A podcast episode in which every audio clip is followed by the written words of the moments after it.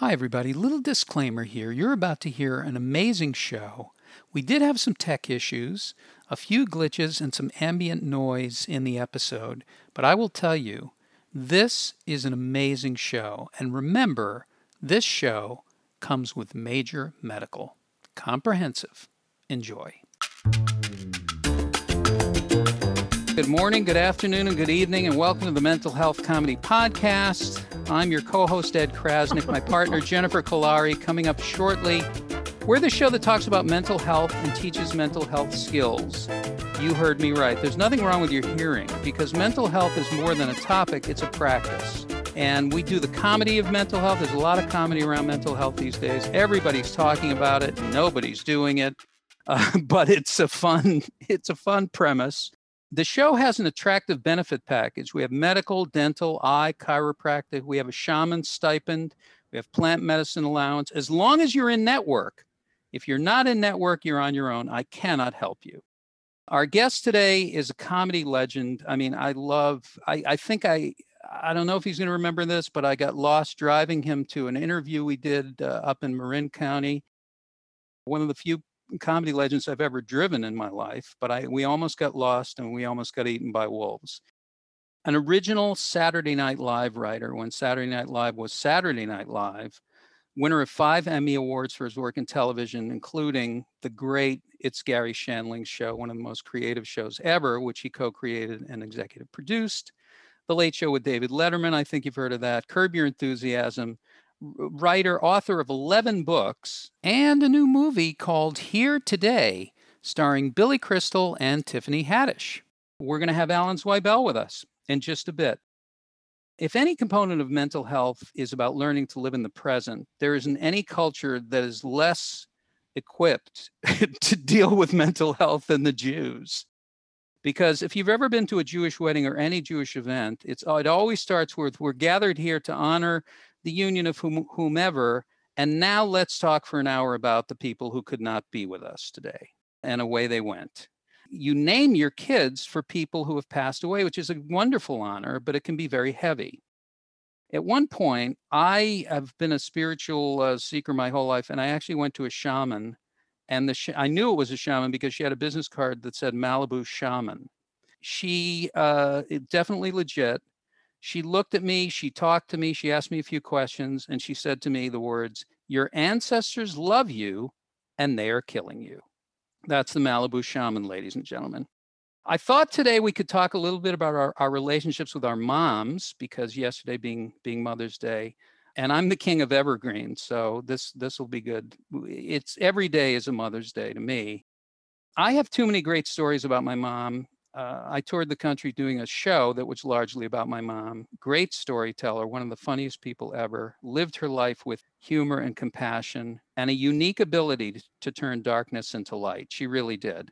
We got each other and we liked each other beyond being uh, mom and son. We actually liked each other as people. A lot of craziness too, not going to sugarcoat it. My family was a who's who of despair. They were like a Hebrew posse. They would attack from right to left. Everyone was there on a weekend. But it seemed like every weekend we would head off in a 1966 aqua colored Chevy Impala with a temporary gas cap. And we would be on our way to a funeral preceded by a nursing home visit to people that we knew and we didn't know. All of our outings had me sitting next to my mom in the car, and she would, we'd start talking. She'd say, You know, you remind me of my grandmother. I shared a room with her as a kid. Whatever I needed, if I needed a dress ironed, whatever I needed, you know, she was someone who was great to talk to. I loved her. Now, my own mother was what they call schizophrenic. See, yeah, she heard voices, everyone but mine. And then we go up to the cemetery, and my aunt's funeral was happening. Her body's being lowered into the ground. All my mom can say to me was, I just hope I have enough food back at the house. Who knew your aunt was so popular? Everyone came, everyone. Tell you what, if they don't have enough food back there, they can dig a hole right next to her and throw me in it. All right? How do you like it? She was everyone's friend, but she never really learned that it was okay to be a friend to yourself. She grew up around this family. If there was a wing, there was the Krasnick Crisis Center and Gift Shop in the Mental Illness uh, Hall of Fame. Uh, my mom had a sweet and low wallet. But I will tell you this right now: we need people like the great Shirley Krasnick in the world, and I, wherever she is, I hope she's having a good time, and completely free and happy. We thought we'd talk today about how you self parent. Where do you learn to become a friend? There's no school for these kinds of skills parenting, self parenting, how to take care of your thoughts and feelings, how your brain works. That's some of what my partner does. Jennifer Kolari is a child and family therapist. Her organization called connectedparenting.com teaches resilience skills, parenting, self parenting, media, courses, books, and more. She is the First Lady of Oxytocin. She is the Grand Marshal of the Olympic Games and the Sultan of Serotonin. So I thought we could learn, we could talk about the most complicated relationship that we have, the strongest, the relationship of a mother. How do we learn to mother rather than smother ourselves? Now, we always welcome people no matter where they're at emotionally, and here are a few emotional shout outs for our listeners. You're beating yourself up right now because you've forgotten that it's Mental Health Awareness Month. Welcome. If your reaction to the second COVID shot was dreaming about the Zapruder film, welcome. If you're concerned about the new right wing cough syrup coming in voter suppression formula, welcome. If you want Elon Musk to install a chip in your brain that can order from Grubhub, welcome. If you catch your journal yawning at you, welcome. If you mistakenly wash your North and South Civil War reenactment uniforms together and everything is now purple, welcome. And as I say, if you're beating yourself up even now, there's always a place for you right here on the Mental Health Comedy Podcast. We're brought to you today by No Brainer. No Brainer or Headli- is a new app that helps you respond to difficult, unwanted, repetitive thoughts in your head that no longer serve you. You can transform thoughts like I suck into I have luck. You'll never make it into I'm enough. Everyone's better than me into I'm doing the best I can right now. Learn how to read your own headlines and start making your own news from page six to page fix. Do I like to rhyme things? Soapamine. Sopamine is the first dopamine infused soap on a rope.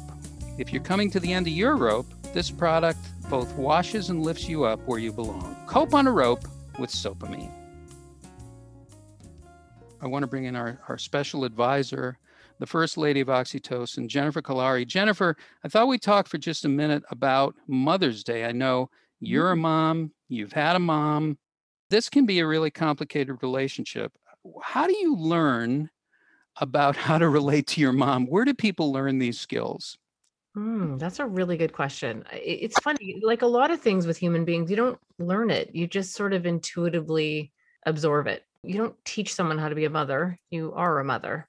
When you're in a place where you can operate from love, not fear, or know how to toggle between the two, that'll put you on the right path for being a good parent. Honestly, you have to be in a good relationship with yourself.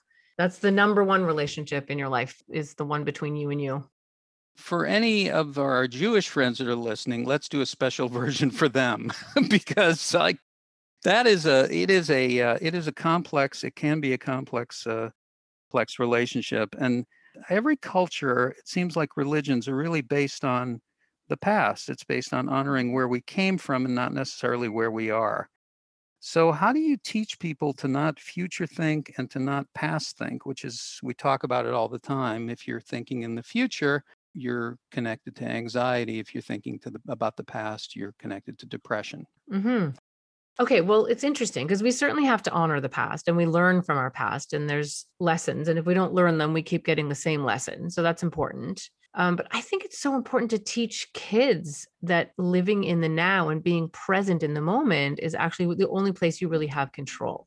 The truth is, we can't control conditions in our lives. We can only control how we respond to those conditions. So I think a lot of it is by is by demonstrating this to your kids. Live this way say it out loud show them hey what am i doing focused in the past i need to be in the now what can i can like literally acting this out in front of your children and saying it out loud is good modeling for them. It shows them. That's how kids learn. They intuitively learn by watching us. They are watching all the time all the time.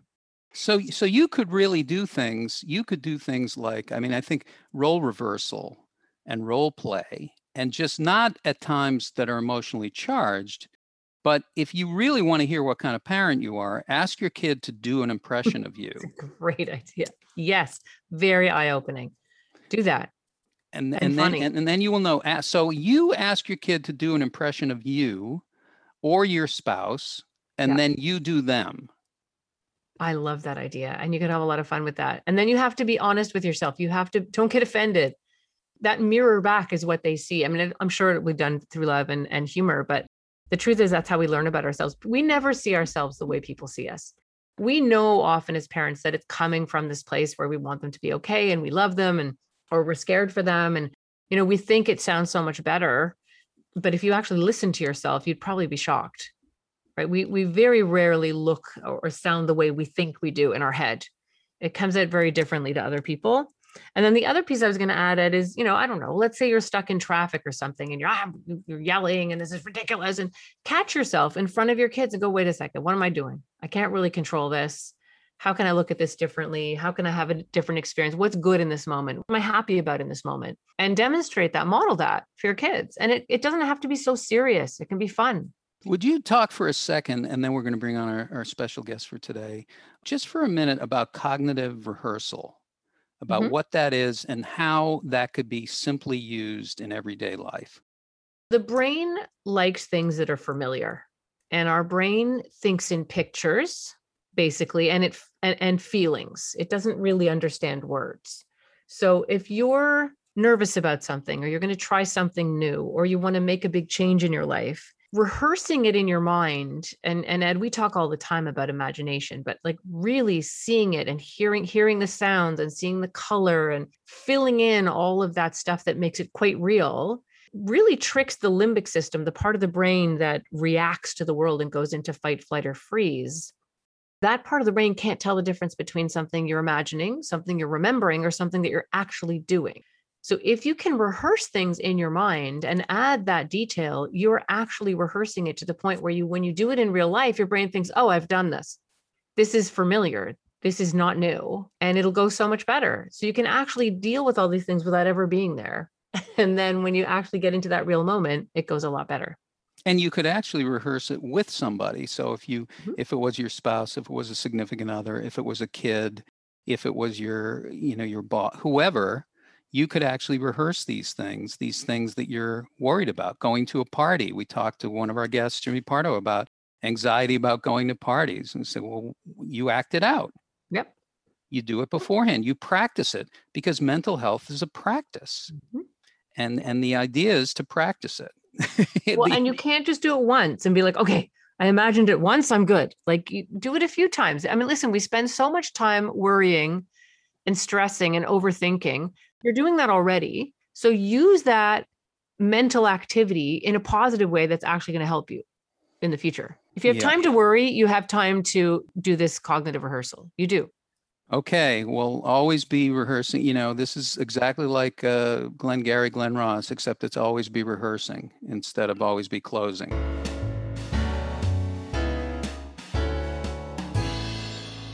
What a good time to bring on our special guest there are comedy there are comedy legends this is one of them this guy is a founding writer of saturday night live an original snl writer a great collaboration for many years with gilda radner a great collaboration for many years that continues on with billy crystal and a new movie called here today starring billy crystal and tiffany haddish.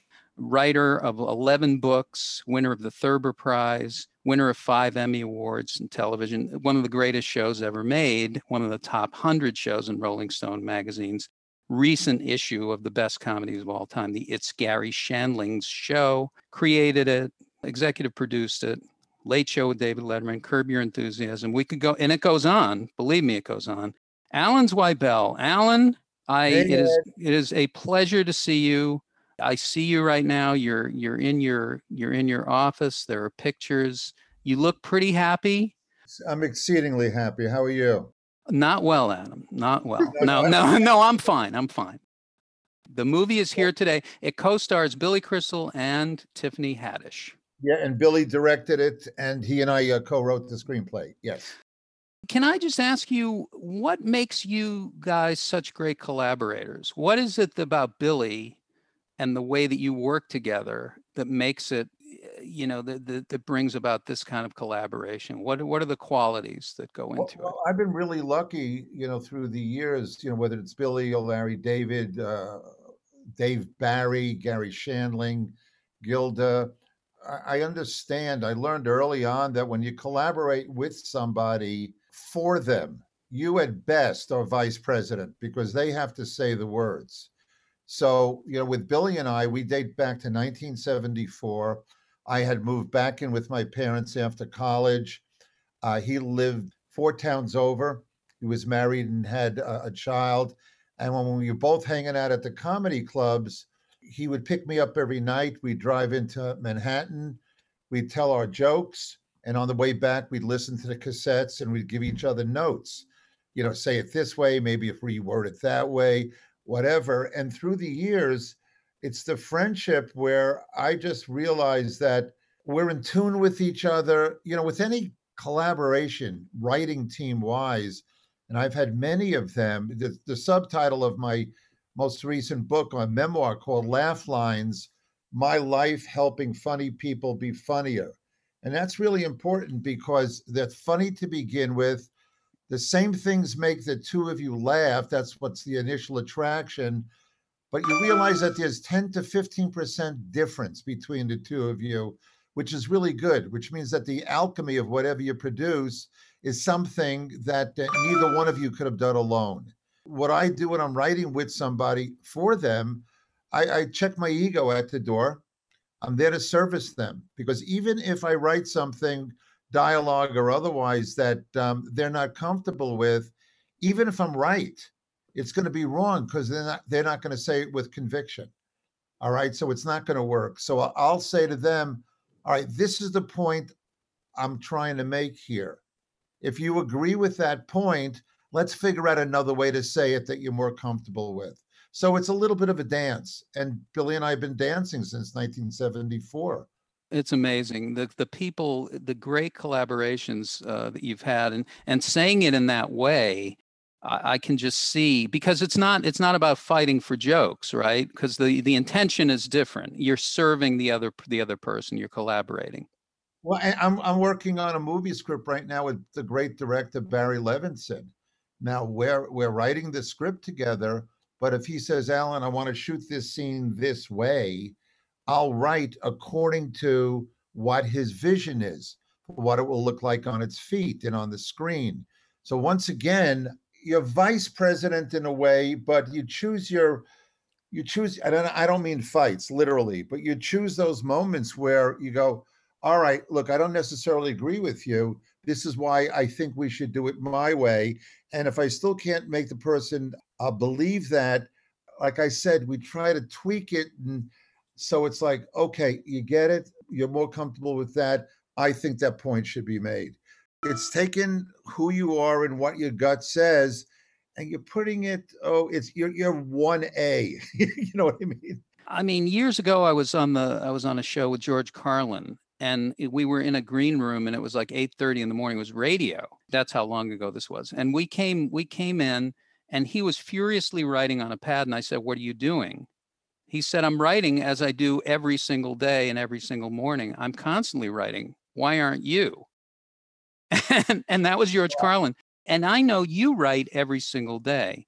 My question to you is how much of it is that you love writing and how much of it is this is the way your brain is oriented and this is what's best for your mental health? Well you, it's both and you've got to resign yourself to the fact that uh, this is the curse okay that I, um, i've been born with. I love writing. I wake up 5.30 every morning seven days a week and i do my work and i sit down with my vocabulary and i figure all right which words in which order do i put this stuff in I love the puzzle of the whole thing. I'm, I'm, I'm intrigued by it, and it challenges me. If you're asking me if it's a every day is a day at the beach, I would be lying if I said yes. You know, you, you know, Ed, it's hard to turn your brain off. Neil Simon once had a piece in the New York uh, uh Sunday Times and the arts and leisure section. I guess it was the week that one of his plays was opening on Broadway he described the comedy writer as a two headed monster. One head is going through life. You go to the dentist, you get stuck in traffic, you go to the ATM. And then another head, without provocation or even announcement, suddenly emerges and hovers above and, and and then writes down and makes fun of the life that the first head is living okay? So that is i think you're wired that way. You know you can hone your craft and you can learn shortcuts and you know say things maybe a little bit better with experience but by and large i think that that's the um the wiring. What happens when you wake up in the morning and you're depressed? You feel depressed. What happens to the writing then uh, you try, you know, look, if I wake up 5:30, some days by 6:30, I'm going, oh God, I'm not going to have it today. I, I just won't. And it's 6:30 in the morning and my day is done, you know. So I, I think when you're when you're younger and you're just starting out, the tendency is to stay at your desk hoping that the muses will find you. Okay.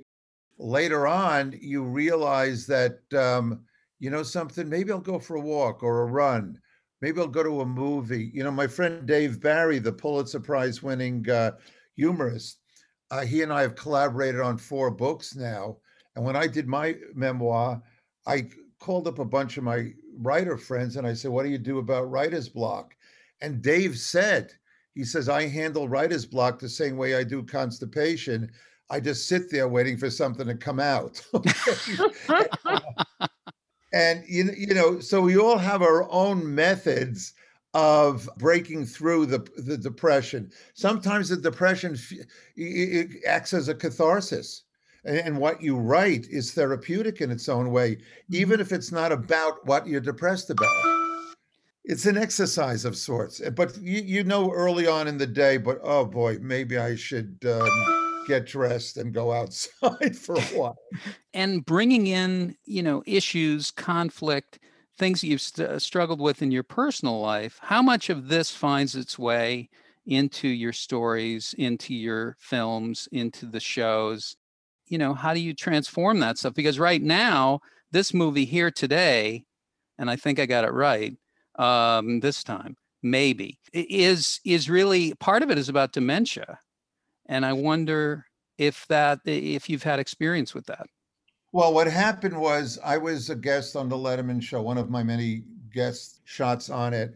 I had anecdotally told a story about when I was the prize of a silent auction. Somebody would bid, you know, people would bid, and then whoever bid the highest got to have lunch with me. And the big day came, and I drove into New York. I'm speaking to you from Jersey, where we live. I paid the toll, I paid for parking, I went to the restaurant, and I asked the young woman who um, won the uh, silent auction how much she paid. You know, because I have friends like Larry David, they'll pay $100,000 to watch him brush his teeth. She said um, 22, and I'm going, gee, $2,200 isn't Larry David money, but that's not there. She says, 2200 it's $22 $22 is what it took to win having lunch with me said that it started, bidding started at twenty dollars and went up in fifty cent increments. So at this point, I hate her. Okay, so um, we're um, eating, and she ordered a seafood salad the size of my high school, and she's chomping away on a you know lobster tail and you know oysters and oh, clams and stuff. And at one point, I'm looking across the table at her, and her ear is turning a little red, and now the eye is starting to droop. Uh-oh. Eventually, her lips are now perpendicular to the floor. Okay, and he was having a, a, a allergic reaction to the seafood, and I'm sitting there trying to figure out, okay, how just how far do I does my obligation go to this contest winner? and, uh, I'm a nice guy. I took her to Lenox Hill Hospital here in New York. She didn't have insurance. I bought her an EpiPen. So what oh. cost her twenty two dollars cost me over eleven hundred. No. I told the story anecdotally on the Letterman show. Billy called me up the next morning and said that should be the first scene between an older guy and a younger woman, like a May December relationship. So we started writing realized very early on that there's got to be more to it because we've seen those kind of jokes, and neither of us wanted to write that movie. My dad was having the onset of dementia around that time. Billy had an aunt, the same thing. So we said, okay, the older guy is a comedy writer on a TV show. He's got a mentor kind of position. just the way when I was at SNL and Billy had it when he came to SNL, a man named Herb Sargent, who was a great influence on both of us. He didn't have dementia, but because my father and Billy's aunt did, we gave that character was starting to get dementia. Um, he was writing a, a book, which was an ode to his deceased wife. He was struggling with it, and he wanted to get the book finished before he lost all of his words. Wow. And he meets uh, Tiffany Haddish, and they become really good friends. It's a um, platonic love affair that they have. And once she realizes what his problem is, she becomes his muse. So we took all these different factors and put it into the situation and put it into each one of the characters. So we did draw on real life. Amazing. That's that's a great uh, story about the, you know, about how um, how an auction can turn into a real prize. It's a full length feature movie. Yeah. That's fant- that's fantastic.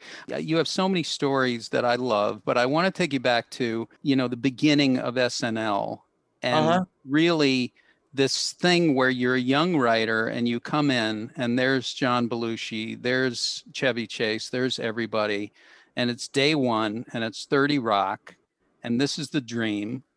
And there you are. And I think you're having a panic attack at that point. What's Well, going it- on? it wasn't so much a panic attack as as much as it was you know these there were these geniuses there and i at that point I, I was a joke writer for stand-up comics in the catskill mountains who told one liners and they projected outward to an audience you know they wore tuxedos and they all shared the same a set of false teeth they just passed it around sort of I look and i go oh man.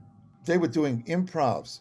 They were creating characters and little scenes just before the meeting started and i'm going i don't think i can uh, i can't measure up with them. So um, i got nervous. I looked in the corner of Lorne's office. I saw a potted plant.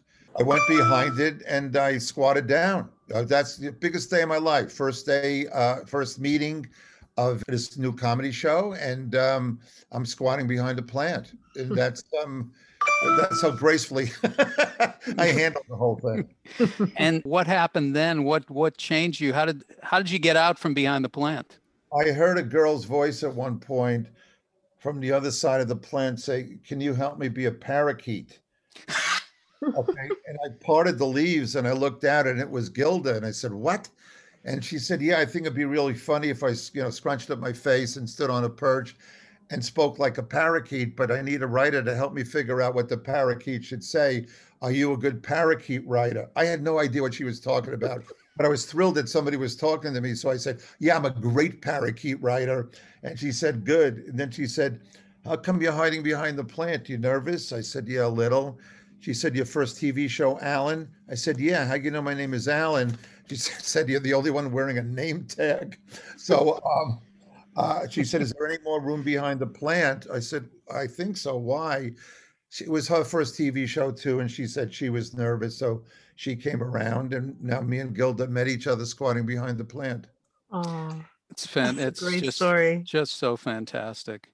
How many sketches? How much writing? How much collaboration? And what kind of a friendship you know transpired between you two? You really became best friends. Well, when I wrote for everybody, I wrote the Samurais for John Belushi, wrote an awful lot of Weekend Update. I did a lot of sketches, but Gilda was, um, we really hit it off. Yeah, not only did we create characters, I had a big hand in a character she had called Emily Litella, a little old lady who was sort of hard of hearing and misheard editorials and would come on Weekend Update and give editorial editorial replies against such pressing issue as uh, saving Soviet jewelry or uh, presidential elections. I think the lowest we ever got was saving endangered feces. Okay, uh, and then we we collaborated and came up with another character that was very popular called Roseanne Roseannadanna. So that was our baby. But you know, our friendship um, exceeded, uh, I should say, succeeded Saturday Night Live she moved to California, and um, but she became when we moved out there, she became Aunt Gilda to the kids, and uh, her last TV appearance was on uh, It's Garry Shandling show. This is already when she had cancer. Yeah, can you talk about that for a minute? Because, by the way, congratulations again, because Rolling Stone magazine, one of the best comedies of all time, one of the most creative comedies of all time. It's Garry Shandling's show, and and we'll talk about Garry in a minute. You convinced her to come on the show. Well, you know something. It took a little bit of convincing because she she loved Garry, she loved the show, but she started getting a little cold feet. You know, she um, she was my platonic friend you know, um, she was my best buddy. We were never boyfriend, girlfriend, although I wanted it to be different. Um, she insisted that we be platonic.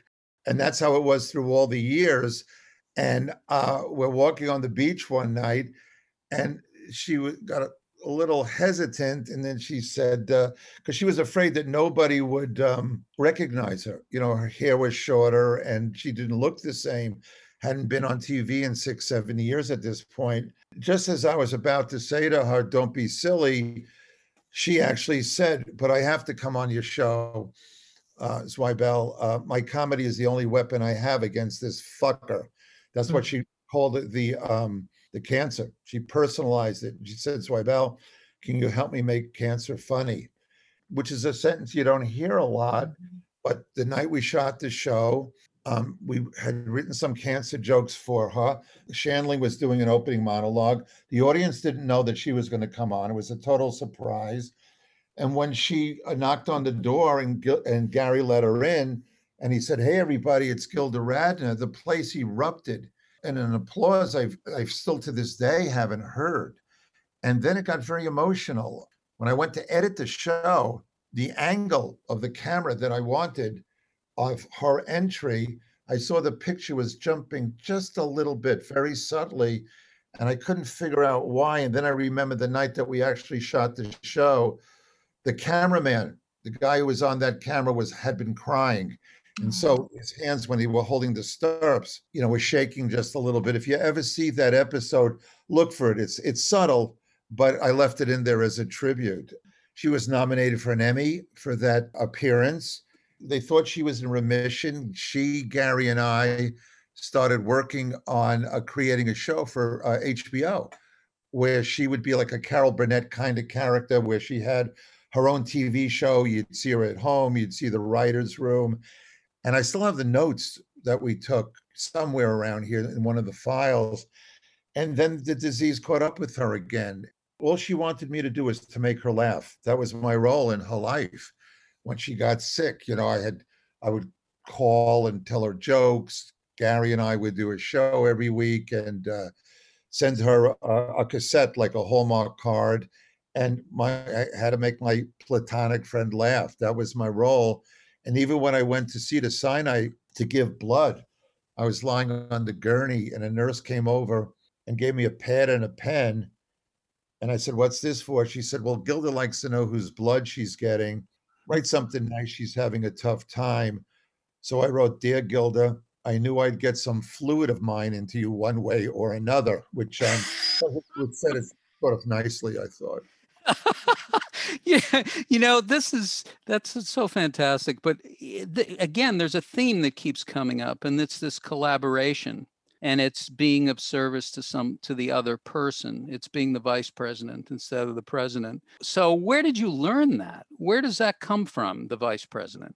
It, it was an instinct that i had and it was reinforced a couple of times. Even with those borscht belt comics i would hear some of them say they would read a joke and go i don't want to say that i don't want to say that that way i remember having a couple of run-ins with gilda the same thing. And even with Shandling, and Garry was a little strong headed. And then there were a couple of times where he would say to me afterwards, You were right. Okay. And, and it's not that I wanted to be right, it's always about the work, it's about the, the piece, the, the episode, the play.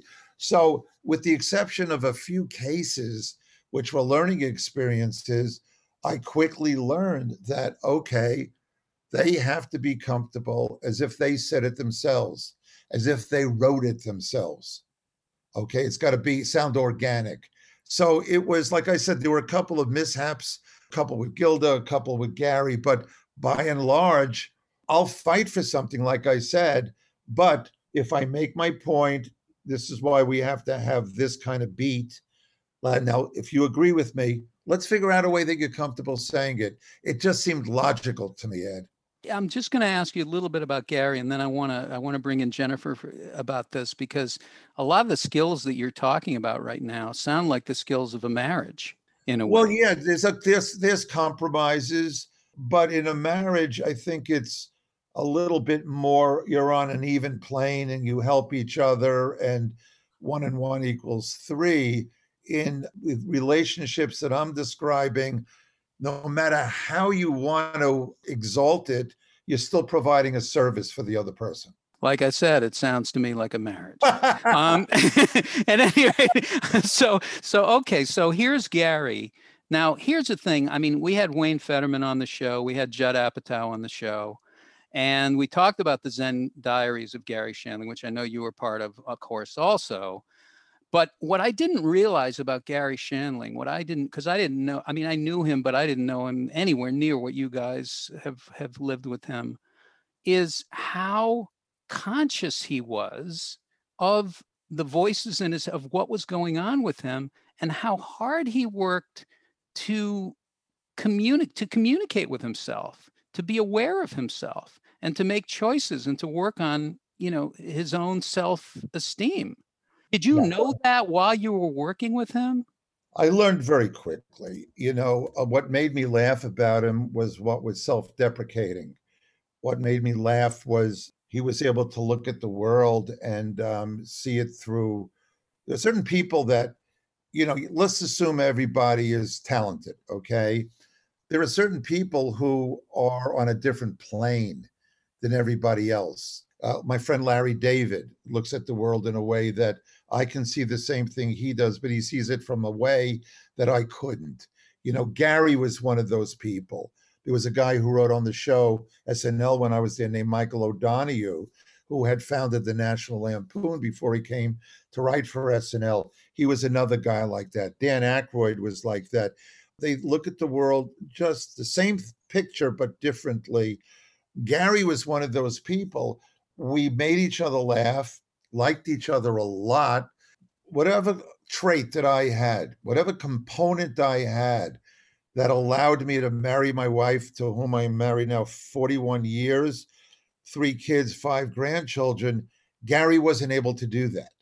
And that angst and that inability was not only a great source of discomfort to him, but it's also the angst that provided him with his sense of humor anybody you speak to, whether it be Judd or you said Wayne, uh, we all knew Garry. In the case of Judd, you know, when I watched the Zen Diaries of Garry Shandling, I, I, was in the first episode because that covered the It's Garry Shandling show years. But when I watched the second episode, I learned a lot about him. I knew that he was very spiritual. I didn't know this spiritual. Um, I didn't know he had taken it that much further uh, the Buddhism and everything since we ended our show. So I learned a lot from it. If you look at that second episode, he talks about comedy writing. He talks about writing from the core. Get your story down, get your characters down. The jokes will come later. And yeah, that's a basic tenet of any comedy writer. But Garry would put it in spiritual terms. You know, you go over Garry's house, he used to have those basketball games that I played in and it was great fun. Whoever was in town went over there. We played basketball, whether it was Ben Stiller or Kevin Nealon. Franken played in a few, so did Bob Costas. Whoever was in town, you know. But the fact of the matter is, if let's say the game was at noon, I'd get there at 10 to 12, there would already be, oh, a bunch of people, young writers there who was listening to Garry talk. And if we would leave at two, they'd still be there. Garry was a mentor. Uh, there's there's writers out there, including Judd, including a guy named Ed Solomon who wrote all the Men in Black movies and Bill and Ted's you know Excellent Adventure, who will tell you they learned how to write from Garry. So he was a teacher in a way. He was a very very multi-layered, very complicated guy who was incredibly uncomfortable in his skin. Jennifer, you know, it's it's really powerful and interesting to listen to Alan Mm-hmm. talk about Absolutely. being being able to put yourself second. How does that Yeah. work in relationships? Well, it's so beautiful. And that's, I think, what worked. You know, you started out the episode at talking about don't mother, don't smother. I mean, it sounds like Alan, you have this beautiful gift to just see the magic in the other person and bring it out of them. And that genuinely sounds like it comes from a place of love and knowing that that's going to happen versus fear. It's got to be my way. And they won't. They don't do it this way. It's not going to be funny. It was never about that for you. It's about bringing out that, that beauty and that talent in that other person. And you said putting the ego aside, which a lot of people can't do, but there are such gifts for the world and for yourself when you're able to do that. But it's not easy. I appreciate that. You know, look, there were some people that you know. I, I wrote a, um, I collaborated with Billy Crystal on a one-man Broadway show called 700 Sundays, which was very successful. It won a Tony. And what was so wonderful about the experience was not so much the success of it, although that was a really fun ride. The reason I cherish it is here's my friend who trusted me with his family. The title 700 Sundays was very basically his father worked six days a week. Sundays was their day to go to ball games, bowling, the beach. And his father died suddenly when Billy was 15. So he figured out that he had roughly 700 Sundays with his father. So this was a this was an ode, a very funny, very touching ode to his family, uh, his parents and extended family. He trusted me with them, and I had great respect for the fact that he trusted me to put words in their mouths and to and to treat them with care and give them their own little scenes. That's what the takeaway was. The takeaway is always the process. It's not the product. Product is out there, you'll release it, and it's in the hands of a different God, whether or not it's successful. But what you remember is the day to day. Were you happy to go to the set every day or to the office every day? Who did you become friends with? Who did you end up hating? You know, and I've done things that were successful. I wouldn't want to do those do it again because the process was grueling, and vice versa. Certain things that were not successful but oh yeah, that was the movie where we became friends with so and so. Oh yeah, remember we rented that house in Hawaii because of that scene. I, I, I think it's very much about the ride that you're taking. Yeah. Yep. That's very true. Alan, there's something that keeps ringing in my head. I don't know, a a story you told once, and it was about a Paul Simon song and being a student in maybe an elementary school or grade school. Well, It's actually college. Okay, again, I get it wrong, but go ahead. When I was in college, uh, it was the early 70s, and the Vietnam War was raging. And so you wanted to keep your 2S deferment so you wouldn't be draft eligible. And I was at the University of Buffalo. I was failing this creative writing class. And had I gotten an F in it, I would have failed out of college and would have been draft eligible. A last ditch effort the last assignment we had in this creative writing class had a 92 year old teacher. So I handed in the lyrics to Paul Simon's song, The Boxer, thinking that she's 92, she'll never recognize it. She hands back our journals on Monday. And the good news was she did not recognize it. The bad news was that um, she was so impressed that she wanted me to come up and read it to the class. Uh, Now, you got to understand the class were all 21 and 22 year old kids like myself. Everyone had record albums, and she wants me to go up there and read the liner notes to the biggest selling album of the year. Won like nine Grammy Awards, you know.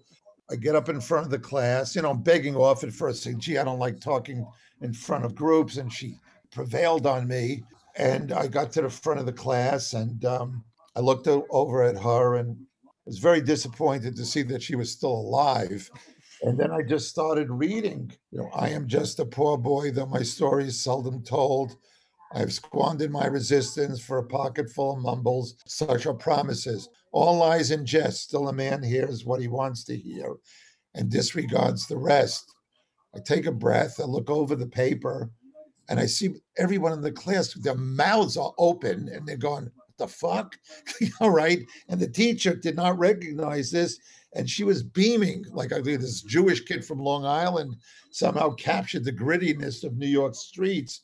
And she urged me to go forward. So when, okay, when I left my home and my family, I was no more than a boy in the company of strangers in the quiet of the railway station, running scared, laying low, seeking out the poorer quarters where the ragged people go, looking for the places only they would know. And then the whole class just started singing lie la lie, lie la lie, lie lie la lie, lie la lie, lie la lie, lie la lie, lie lie lie lie. And, I look over, the 92 year old teacher is beaming, and she's going. She says to the class, "It's uh, it's inspiring, isn't it?"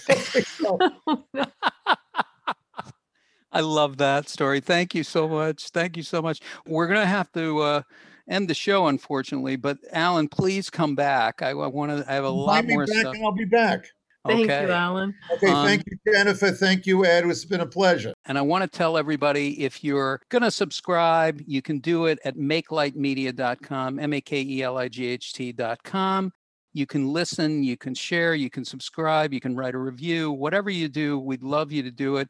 Please look for Here Today because you can see it and you can read the short story that's based on by Alan Zweibel called The Prize. You can look at laugh lines, how it made funny people funnier you can see all of Alan's work, which is always incredible and always inspiring. And watch the It's Garry Shandling show, which is one of the 100 best shows by Rolling Stone magazine. It is such a pleasure to see you, and thanks for doing this. Thanks for having me, Ed. Take Okay. care, Jennifer. Good meeting Thank you. Thank you so much. Keep coming back. It works if you work it. I'm Ed Crasnick for Jennifer Kalari. We will see you next time on the Mental Health Comedy Podcast.